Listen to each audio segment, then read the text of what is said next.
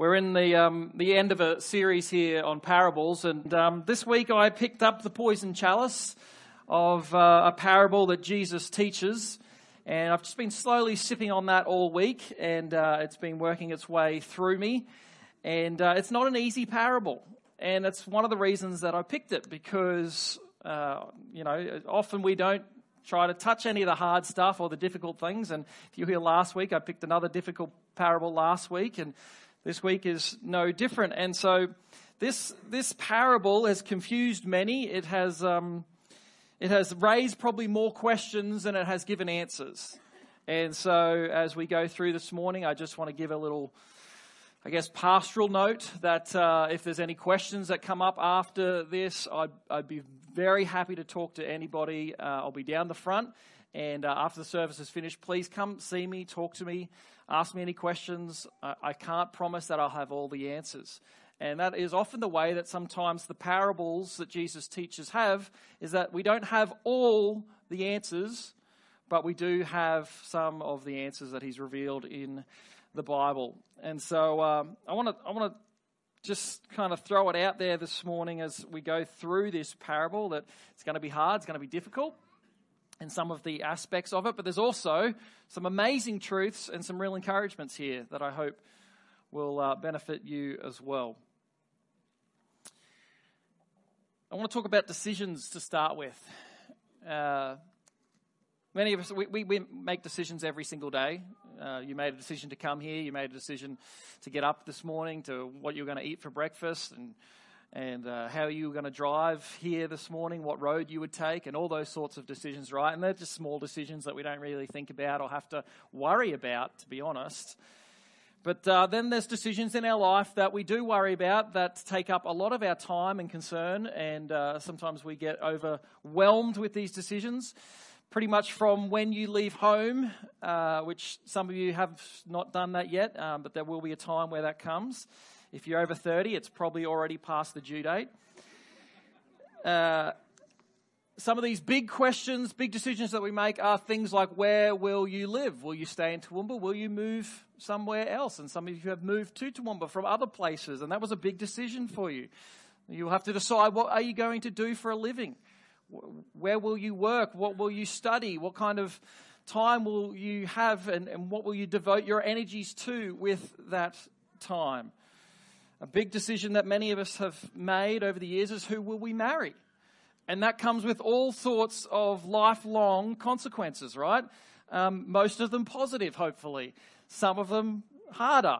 But that is a massive decision that you can agonize over, and it, it comes with a lot of weight behind it. Um, some of you are towards the end of your life and you're starting to think about should I retire? Can I retire? What will, where will I live if I retire? What will that look like? And these are big decisions that we make in our life.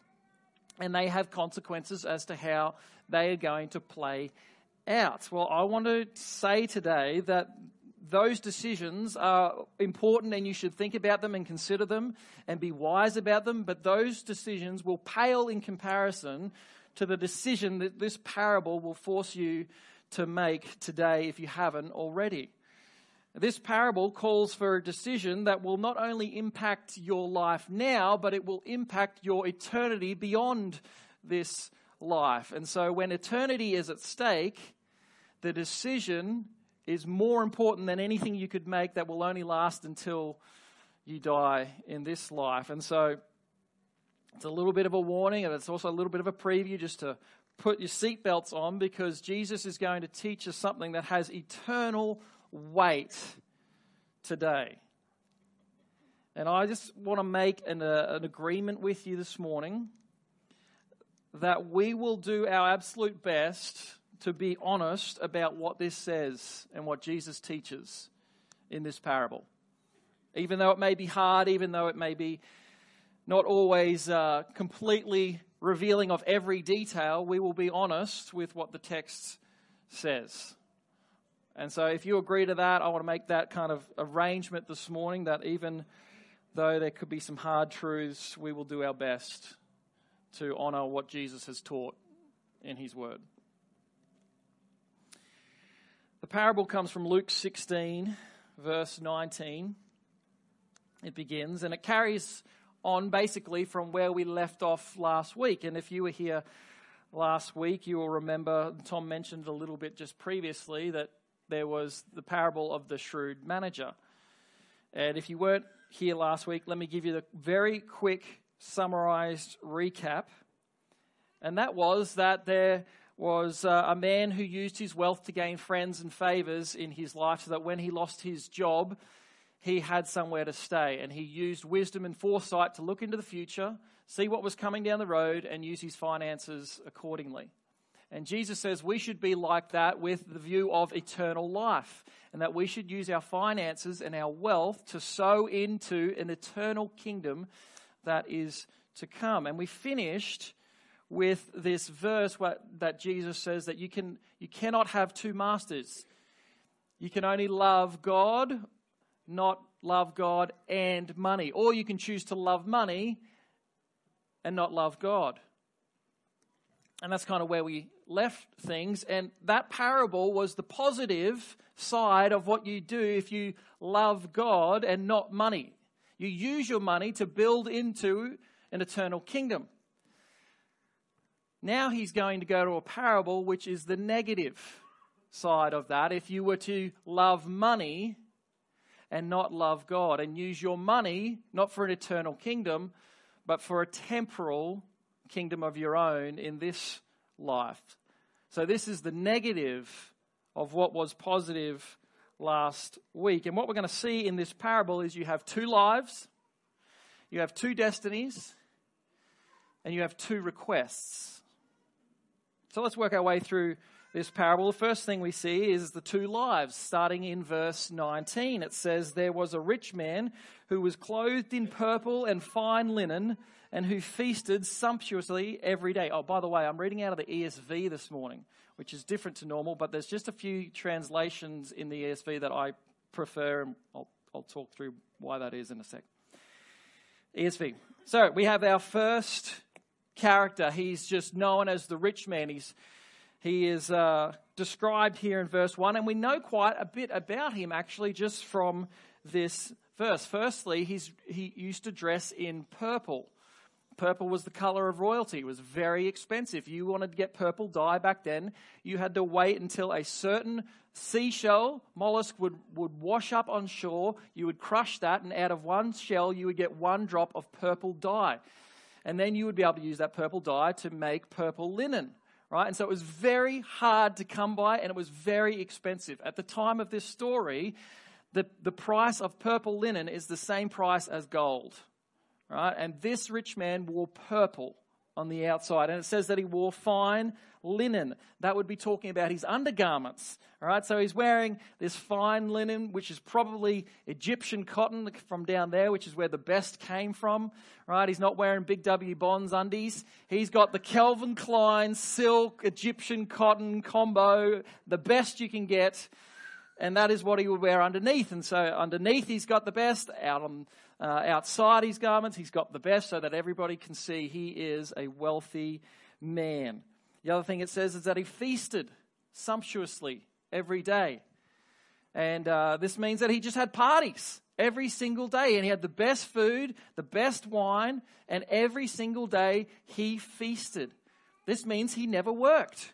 He was independently wealthy never had to go to work. He just partied and feasted every day. Every day he wore purple. He was a very, very rich man. Now we're introduced to the second character, and the second character is named. He actually has a name, and this is the only time in any of Jesus' parables that a character is given a name. All his other characters uh, uh, got this anonymity, anonymity to them. It's a farmer who sows a seed. It's a Samaritan who comes by the dead, uh, the, the half dead Jew. It is uh, birds that come along. It's, it's all these people. It's a woman looking for a coin. It's a father who has a son. It's always, it never has names for the character. But here, this is the only place that a parable is given uh, a character in a parable is given a name. Now, some have come to say that this is because it's a true story.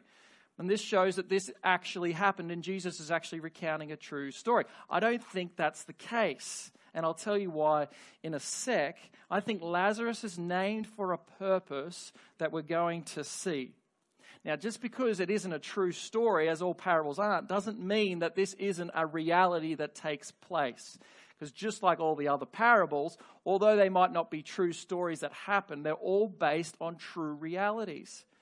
For instance, the Good Samaritan, there is a road that runs down from Jerusalem down to Jericho that people would take. There is such a thing as a priest that came along that road. There is such a thing as a Levite. There is such a thing as a Good Samaritan. There is such a thing as a farmer. There is such a thing as sowing seed.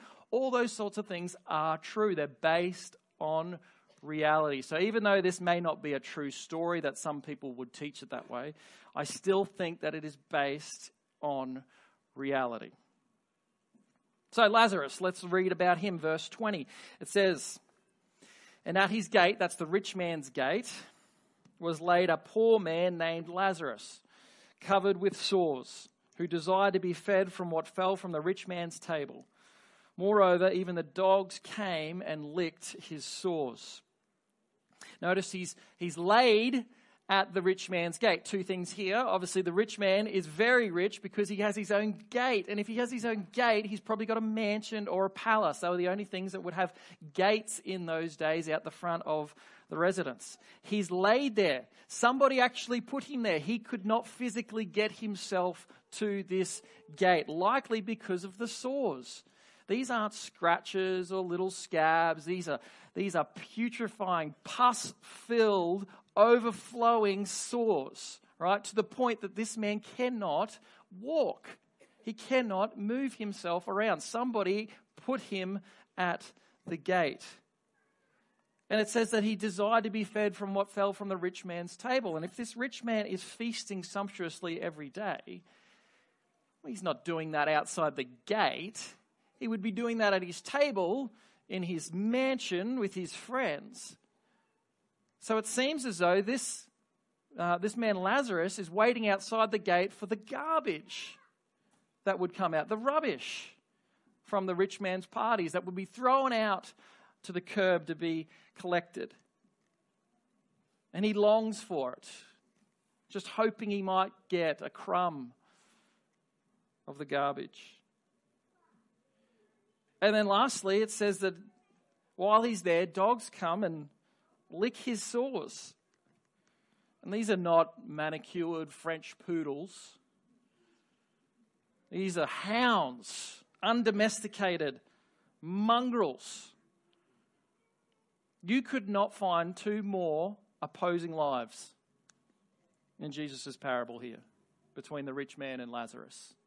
They are completely opposite in their lives. So that's the two lives. Now we're going to have two destinies. Verse 22. The poor man died and was carried by the angels to Abraham's side. Some of your translations may say Abraham's bosom. Notice there's no mention of a burial. But as soon as he dies, he is physically looked after by God's angels. And he's taken to Abraham's side, Abraham's bosom. And if you grew up in church like I did, you might remember the song Rock of My Soul in the Bosom of Abraham. Anyone remember that? Yeah, yeah. Great song, you know, used to sing it as a kid, had no idea what it meant. Right? What the heck is Abraham's bosom, and do I really even want to be there? That doesn't sound like a great place to be. But the idea of being in one's bosom comes from what they would do when they would feast. And uh, the way that they would feast is you would lie on your left side and you would eat with your right hand, because everyone who's normal uses the right hand, right? And uh, any lefties in the building? Uh, all right, yeah, yeah. Maybe don't stay too long. Um, and when and, and, when you would do that, you would lie slightly in front of the, the next person, right? And it would look as though, or it would seem as though you were sort of in their lap in a way. And, and John picks this up in his gospel where he says at the, at the Last Supper, the last feast, he is in the bosom of Jesus. And so it has this idea of being very closely associated physically right next to somebody as you would feast with them. And this is where Lazarus finds himself. Then we turn to the rich man and his destiny. The rich man also died and was buried. Notice he has a burial. He would likely have the money and would have organized it before his death. Verse 23 And in Hades, being in torment, he lifted up his eyes and saw Abraham far off and Lazarus at his side. The rich man suffers the same earthly fate as the poor man. Despite his wealth and his splendor and his prestige and his ability to afford whatever he wanted, he still suffers the same fate death. But from that point on, their lives change. He finds himself in a place called Hades, the text tells us, in torment. Now, what and where is Hades? It's a little bit difficult, and there's probably not enough time to go into it completely. So just just stick with me for the moment as I try to explain a little bit of what the scriptures talk about when it comes to Hades. In the Old Testament, when people would die, it would talk about them going down to Sheol. You might have heard of Sheol, S H E O L. And this seems to be the Old Testament understanding of where people would end up a place called Sheol. And within Sheol, there seems to be two compartments or two parts to Sheol. And one part is called Hades. And the Old Testament wicked people would die and go to Hades. And then there was another compartment. Some people call this paradise. I'm not so sure about that. Um, where the Old Testament saints would go. And when it talks about the Old Testament saints dying, often it would, we would say uh, after they died that they would go to be with their fathers rather than go down to Sheol. But they would describe it as going to be with their fathers, right? And so there was this understanding that you would go and be with the forefathers of the faith, of those who had anticipated the Christ to come and had put their faith in Yahweh. And so it seems that there are two compartments to Sheol there is Hades, and there is those who are with the fathers. Now, the father of the Jewish faith of Judaism is Abraham, right? He's known as the father of their faith. And so it's no coincidence or surprise that when Lazarus dies, he goes and he is in the bosom of Abraham. He is there with the father of the Jews, indicating that he is one of the righteous. Now, that's not the only way you can explain it, but I think it's probably the most accurate based on what we have in the Old Testament and what happens in the New Testament. If you were to go to Ephesians 4 8, uh, it talks about Jesus after he has died and resurrected, that he went and took those who were um, by Abraham's side and uh, took them into heaven, into the presence of God, quoting Psalm 68. And so the uh, understanding is that Sheol still exists, but that compartment that we're about to read about or have with, with Lazarus is now empty. And Jesus has taken those to be with the Lord. Paul talks about to be uh, no longer in the body is to be in the presence of the Lord. And so those who have saved and die now would go to be in heaven with Jesus. But Hades still seems to be um, occupied. And if you go to Revelation 20, in fact, let's just quickly turn there. This won't be on the screen. I'm making a snap call here. this is right at the end of the judgment. Uh, at the end of the world, there is a judgment. And it says this. This is uh, chapter 20, verse 11. Then I saw a great white throne, and him who was seated on it. From his presence, the earth and the sky fled away, and no place was found for them. And I saw the dead, great and small, standing before the throne, and books were opened. Uh, then another book was opened, which is the book of life, and the dead were judged by what was written in the books, according to what they had done. Here we go, verse 13. And the sea gave up the dead who were in, who were in it. Death and Hades gave up the dead who were in them.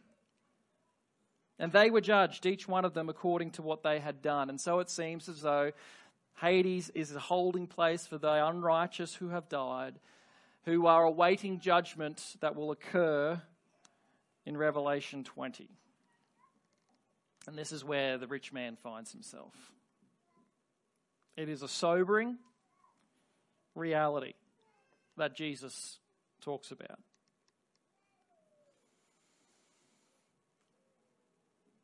He's in torment. He's in agony. And he looks across and he squints as he says, Is that Lazarus over there? Can barely believe it. The poor, crippled beggar from outside his gate is now with the father of the Jews. Their destinies have completely switched. The rich man is suffering from judgment while Lazarus is enjoying the blessings at Abraham's side. This leads to two requests. Both of these requests are going to be made by the rich man in Hades. The first request is in verse 24. And he called out, Father Abraham, have mercy on me, and send Lazarus to dip the end of his finger in water and cool my tongue, for I am in anguish in this flame. Notice the rich man hasn't changed one bit he still sees Lazarus as beneath him, as his lackey, as someone to serve him. And ironically, just as Lazarus wanted the smallest of scraps from the rich man's table, now the rich man desires the smallest drip of water from Lazarus's finger. And there is a horrific play on words here. As just as the hounds licked the sores of Lazarus in life, now the flames lick the rich man in the afterlife.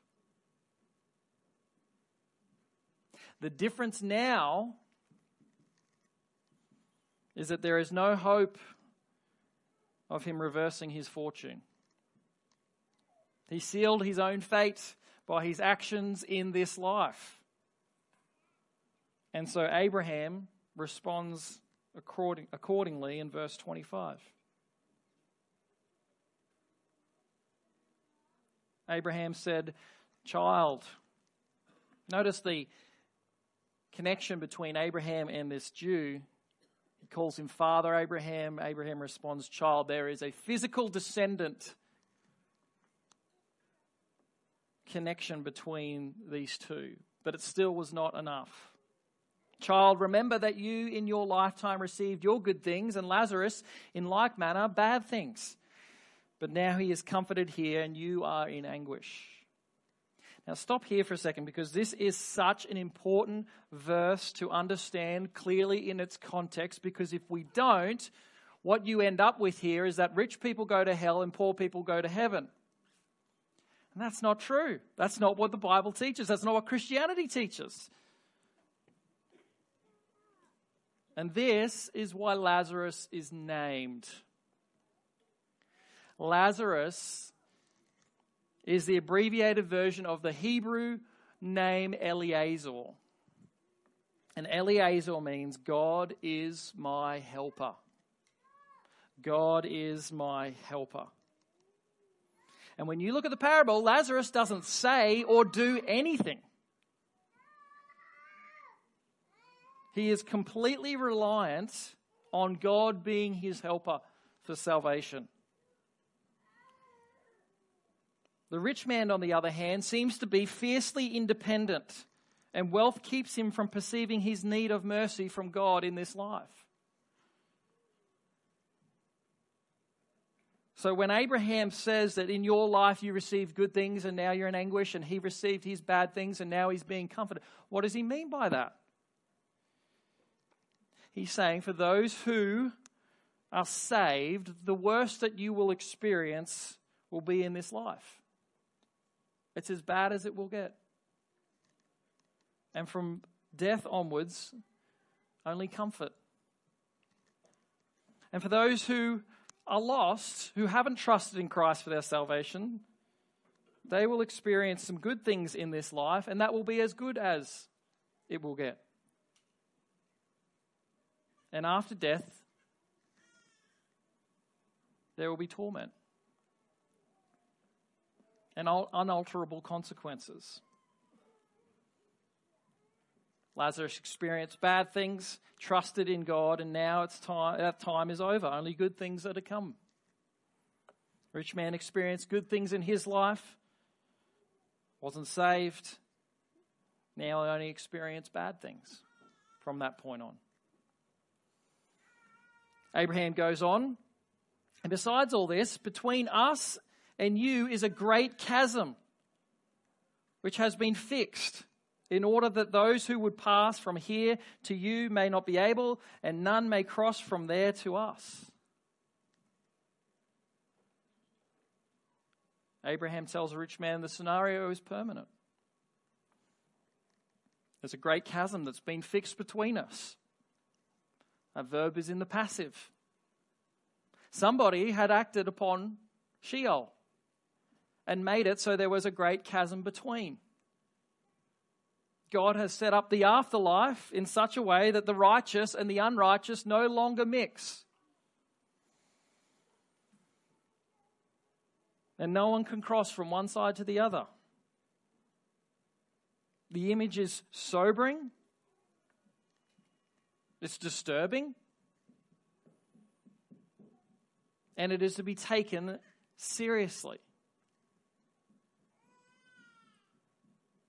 And it is, to resp- it is to reinforce that the response that we have in this life is decisive for where we reside in the next. You know, it's interesting. The rich man never asked to come over. He never asked to come to, over to Abraham. Rather, he just wants Lazarus to come and serve him. He doesn't say, I'd like to come over there. He doesn't want to. Or at least the parable doesn't indicate that he wants to actually go over there. He just wants Lazarus to come and bring him some relief. But even if he did, the chasm is fixed. The time for decision has finished. And it finished at his earthly death. Request one made, request one denied. There's a second request from the rich man in verse 27. He said, I beg you, Father, to send, to send him to my father's house, for I have five brothers, so that he may warn them lest they also come to this place of torment. Abraham asks him to send Lazarus to his brothers so they will have a chance to respond. Knowing now that his fate is sealed, he looks to those who still have a chance, effectively saying, Don't let them make the same mistake that I did. Warn them that how I lived my life ends in disaster. There's a uh, private Christian school over in America, and uh, at the end of every year, they would put out a yearbook and um, they would always put in the graduating class, uh, grade 12, and they'd have pictures of each person. And under that, they'd have a little bit of a, a blurb of kind of, you know, what was their favorite memory from school and what are they doing next year? Are they heading off to college? Where are they going? Um, and because it was a Christian school, they would put their favorite Bible verse. And uh, there was one boy who was graduating, and he was the oldest of quite a few boys in his family. And he did not have a good time at this school. He was a rat bag, he was a troublemaker, and uh, he, he just got into a lot of trouble. He spent a lot of time in detention. He was pretty harmless, but he was definitely a, a rat bag and spent a lot of time in detention. And so when it came to the yearbook and to put those details down, he thought he'd have one last crack at the school. And for his favorite verse, he put down Luke 16, 27 and 28. Then I beg you, Father, to send him to my father's house, for I have five brothers, so that he may warn them, lest they also come to this place of torment.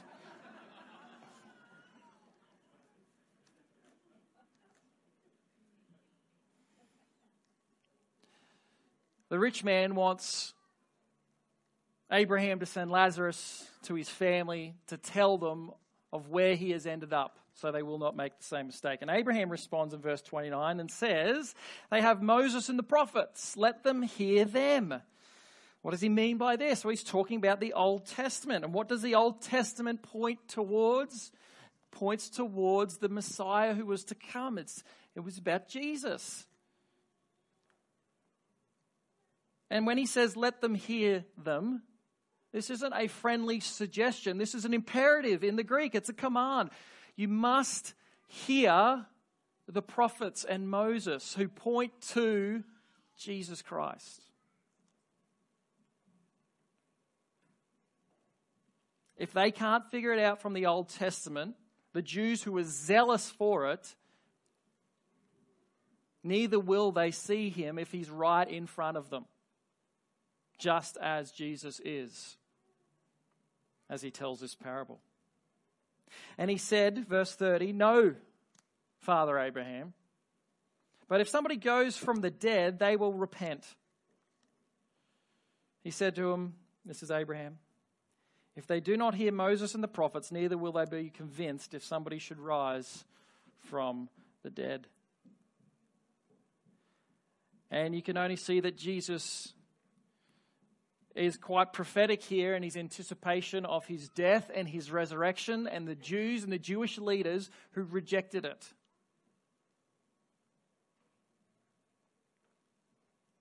That's exactly what happens as you go through the rest of the book of Luke. Jesus raises from the dead. The Jewish leaders reject it, they want to squash it. As you get to Acts, written by the same author, what happens? Uh, Paul, uh, Peter and John preach to the Jewish leaders. They put them in prison. They tell them to stop preaching in this name. They reject the sign of resurrection. Stephen comes along. What does he preach about? Old Testament, looking for the fulfillment of Messiah, found in Jesus, who you murdered, Jews, and is now resurrected. And what do they do? They stone him. Even if somebody should rise from the dead,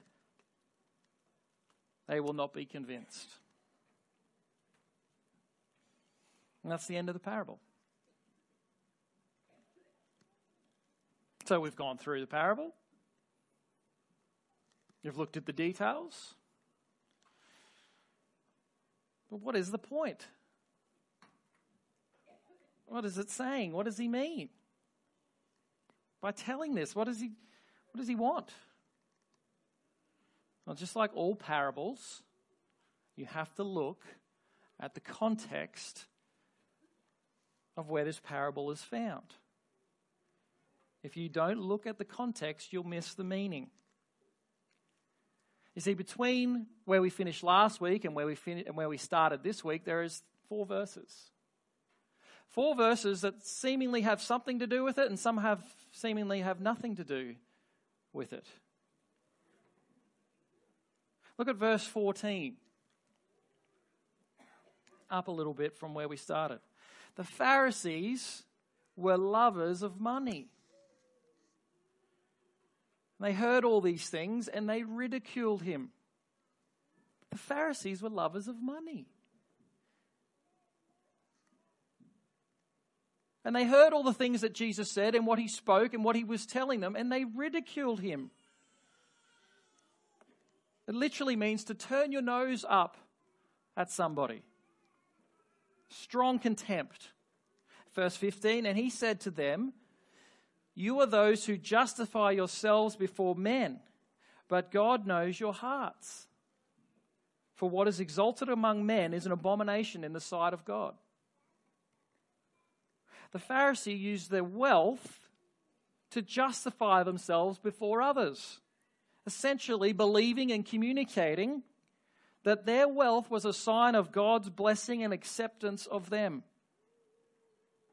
And so Jesus is going to tell them a story of the richest man that they could think of, the most wealthy and prominent and prestigious person, and show them that in fact he had no right to salvation despite his wealth. That it wasn't his wealth or his acceptance by others that determined his eternal salvation. And Jesus says to them that what is exalted above me, uh, by men is an abomination in the sight of God. Simply, what God thinks about things is far more exceedingly important than what people think about things. And his judgment and his determination trumps anybody else's. And if the pursuit of wealth and possessions and prestige is the goal of your life rather than relationship with God, it is an abomination in His sight. Nothing wrong with money. Nothing wrong with possessions. Nothing wrong with prestige. But if it is the goal of your life and you go after that above relationship with God, it is a stench in the nostrils of God.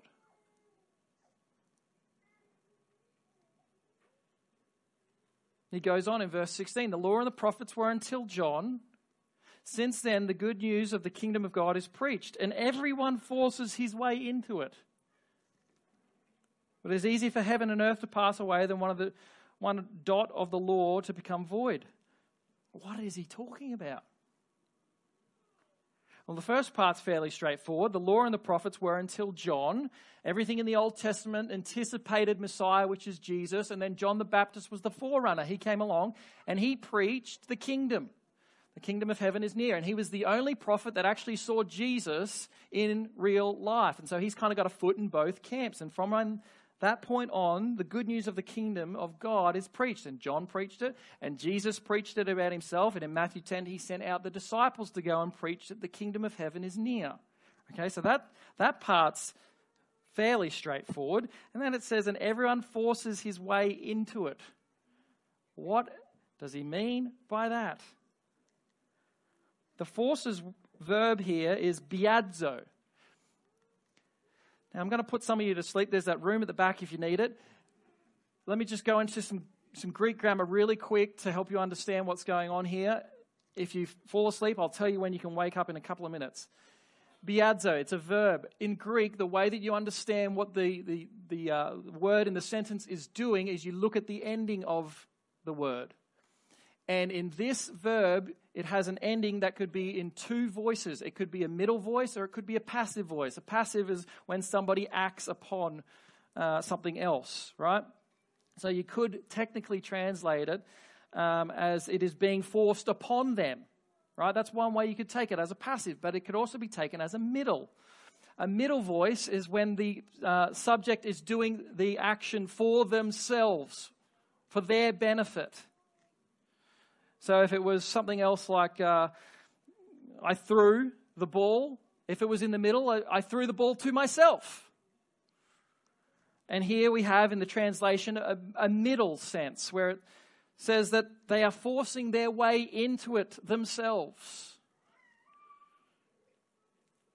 And I think that's the way that you take it because the Pharisees are trying to force their way into the kingdom based off their wealth and their popularity and their, their earthly life and the things that they have accumulated and the prestige that they have in front of the people. And they are forcing their way in. at least attempting to. Okay, you can wake up now if you went to sleep.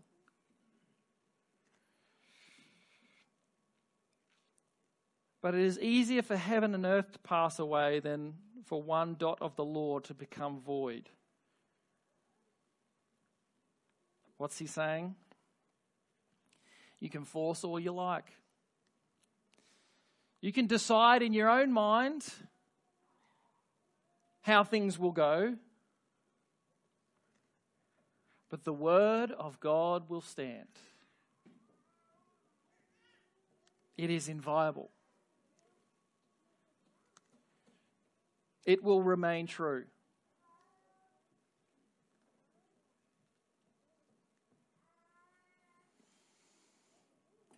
Regardless of what other religions may claim or teach, regardless of what people say about it, regardless of what people think about it, whether you ignore it, whether you change it yourself, the Word of God will stand. It will be true.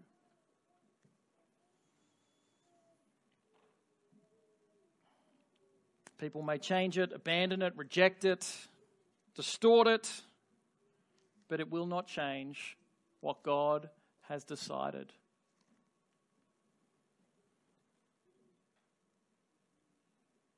And if there is ever a command of God that the Pharisees took and didn't like, and because their hearts were far from Him, changed it to suit their own needs,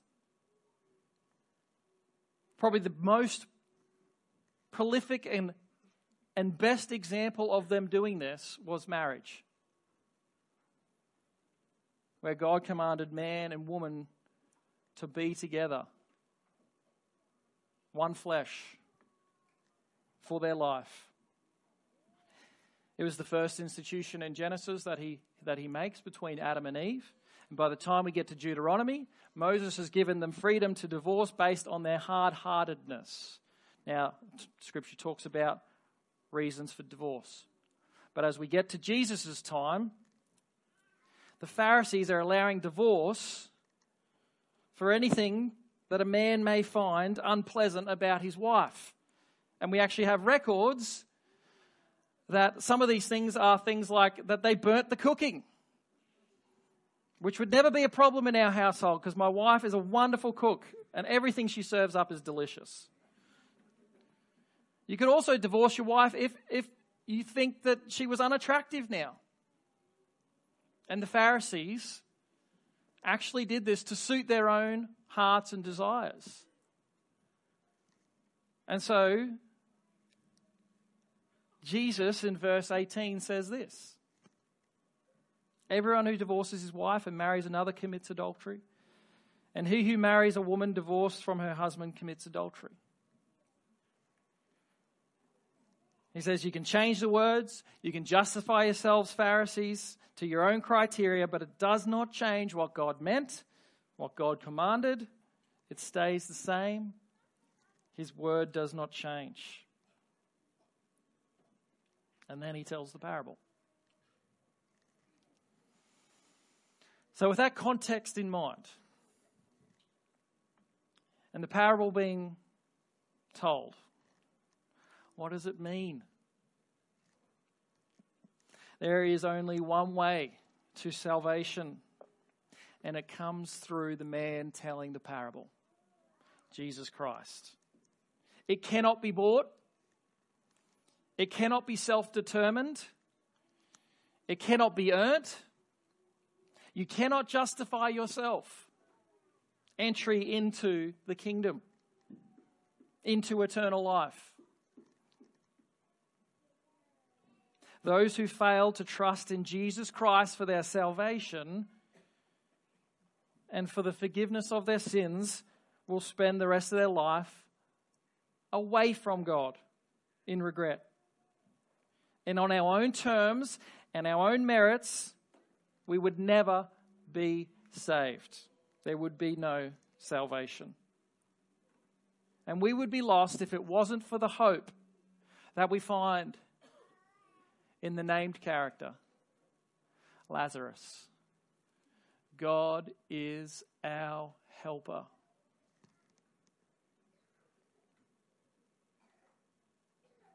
Jesus came to seek and save the lost.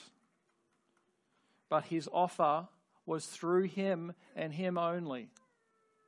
And there is no other way to salvation. God did not leave us lost.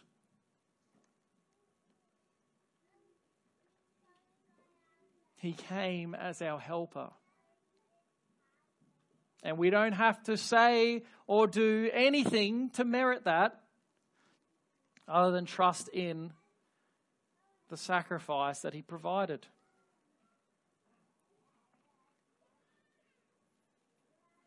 So, what does this mean for us today? Don't spend your life pursuing wealth or the love of man or the prestige of position at the expense of relationship with God. We can have relationship with God through the Father, through Jesus Christ, His Son, who loves you and He died for you. That you may never have to go to that place of torment.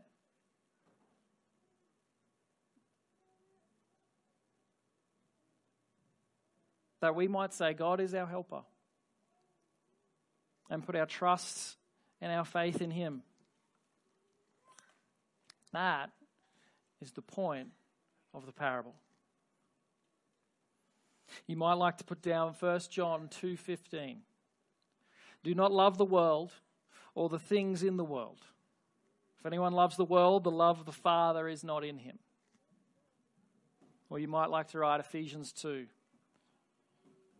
For by grace you have been saved through faith and this is not of your own doing. It is the gift of God, not of the result of works, so that no one may boast. God is our helper. Would you pray with me?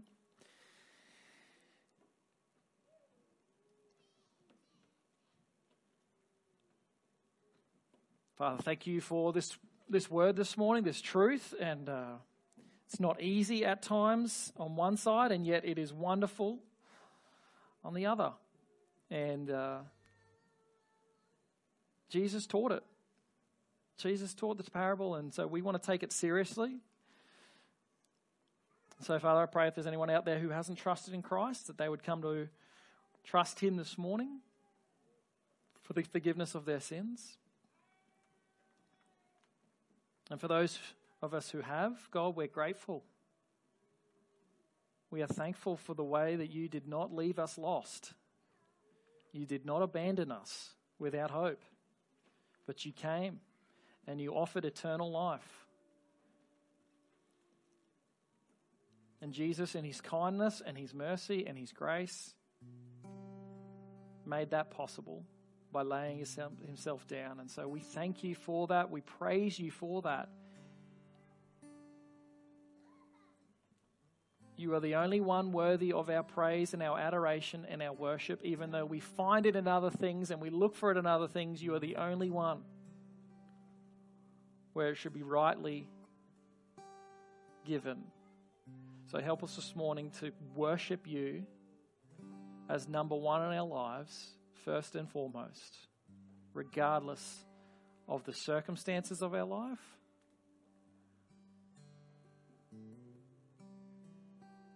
we put you first and we say, You are our God and we love you. Thank you for salvation. It's in Christ's name we pray these things. Amen.